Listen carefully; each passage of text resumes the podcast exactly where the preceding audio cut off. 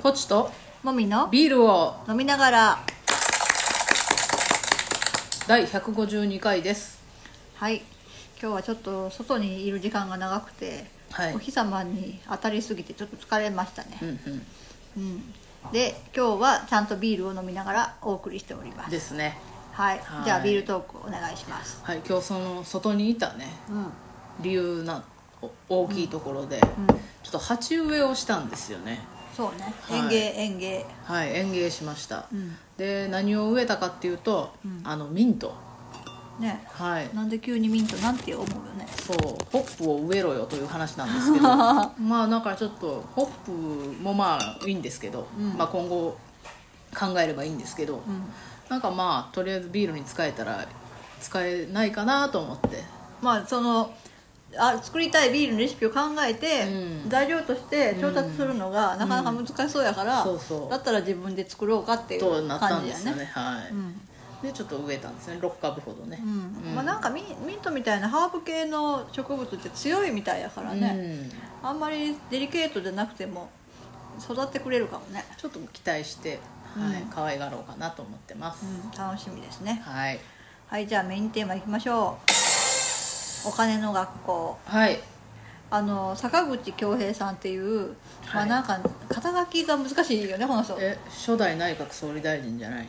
あー。独立国家の。独立国家のね、うん。まあなんか本も書いてるしはい。もともとは建築家としてのキャリアだったけど、建てない建築家、はいはい。うん、なだしまあ音楽もやるし、うん最近は絵をね売っそうですね。てたりとか、はい。まあ、いろんなことしてるんですけど、まあ、一番最近で有名っていうかメディアとかに取り上げられてたのは「うん。命の電話」っていう、うんまあ、命の電話をもじった、はい。まあ、名前ですけど、まあ、自分の携帯番号を公表してそこに自殺志願者がかけてもらって自殺を止めるっていう活動を一人でやってる。すごいよね人ですね。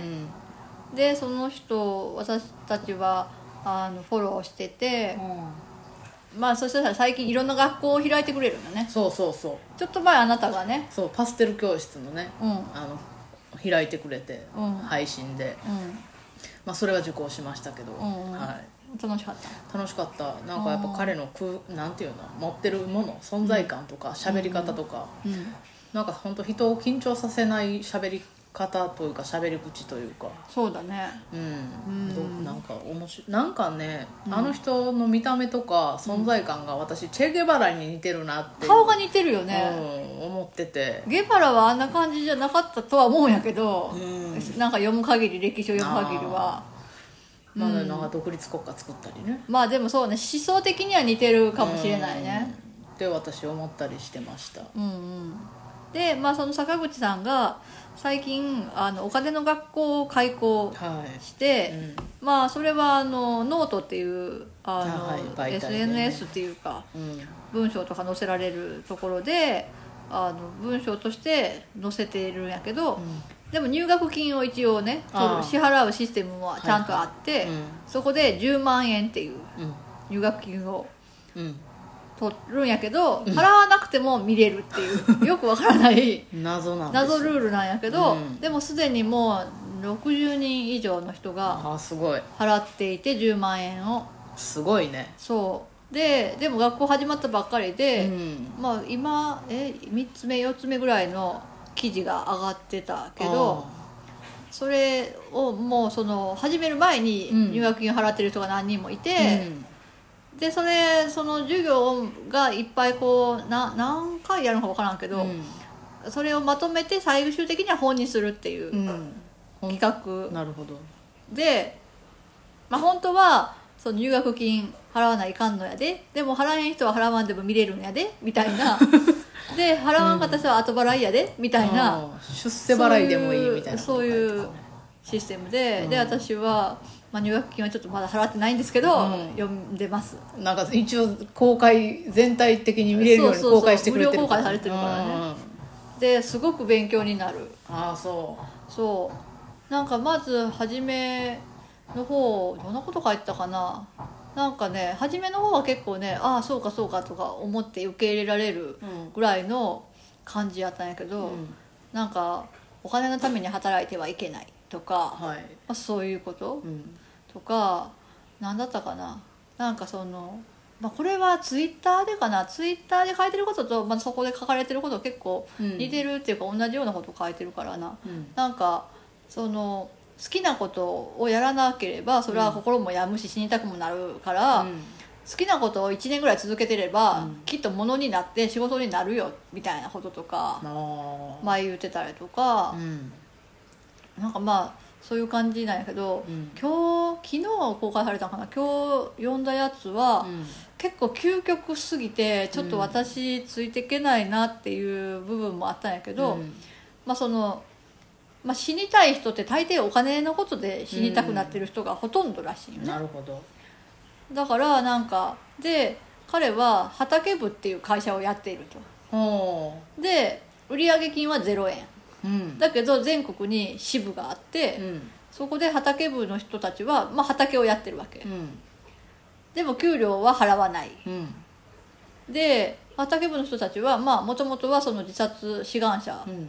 だってかけてきた人、で、まず、まあ、実家にいてそれが苦しい人は家をま今すぐ出なさいはいはで家がないならいうん。2万円で建てられる家を、うんまあ、昔出した本にそういう建て方を書いてるんやけど2万円で建てられる家を建ててくださいと。うん。で、まあ、地方だと耕作放棄地が必ずあるから、うん。それを無償で借りなさいと。そこで畑をするんだと。うん。でだからその耕作放棄地がその借りられたらそこを住所にできるから、うん。住民票登録もそこでできる、うん。その横に、まあ、2万円に建てられる家を建てて、うん。そこで畑をするんだと。おで畑をし始めると、うん。畑で自分で作ったものがすごく美味しいっていうことに気づく、うんうん。その自分のために作った野菜、お金のためじゃない野菜がこんなに美味しいんだってことに気づいたりとか、うんあとなんかその、まあ、大体そのそういうとこっておじいちゃんおばあちゃんがうん。いるコミュニティだったりするから、うんそこであのいろんな人がお世話してくれたりとか、うん。お米くれたりとかして無料で暮らせると。うんそう。で生活保護を申請うんしたら、生活保護費ってその貯めてしまうとうん。止められてしまうらしいね。資産があるってことになるから、うん。だからお金を使わないから生活保護費を貯めることになるけどそれを会社が預かって、その金庫があるらしくてそこに現金で置いているらしいね、うん。そう本当だかなとか思いながら読めたけど、うん。そしたらその人はその何年間かやってたらうん。すごい貯蓄があるわけよ、うん。で生活費としてはまあ本当な何？数万円しかかからない。多分普通に暮らしてる間は数万円もかからない。本当に0円で生きてるけどうんなんか年に1回だけあの都市部でその人たちに暮らしてもらうっていうなんか実験をやってるって書いてたな。うん。でそそれで暮らしても本当に数万円しかかからなくて、うん。だからもしその人が畑できなくなってんお金で何か買わなきゃいけなくなっても、うん。数万円かけるいくらみたいな感じで、うん。その貯蓄額で何年も暮らせることがうんわかったと。うんそういう話をずっと書いてあったよね。うん。なんか、まあ、まず2万円で建てた家に今すぐ住めって言われて、私はちょっと今持っている文明の利を全部捨てていけるかっていうのはちょっと不安はあるよね、うん。あとなんか、まあ、畑、まあ、やったことないけど、まあ、やってみればそれなりにできるらしいんやけど、うん、なんかその世捨て人みたいな生活をできるかなとかいうのは思うけどだからそこぐらいしてでも生きてはいられるんだよっていうことを言いたいんやろうと思うね。だから今会社勤めが辛くてそれで自殺しそうになってる人とかでもうん。会社なんて死にたくなるほど頑張らなくてもやめてしまえばいいんだみたいなこととかそうね。お金で死ぬことなんかないっていう、うん。お金がなくたってどうにかなるんだとか言いたいんやろうな、うん、っていうことを今日の記事は書いてあって。まあなんかねネットでその YouTube で見てた人もなんかその人はうつ病とかの話してる人だったけど、そのホームレスをやったことがあるっていう。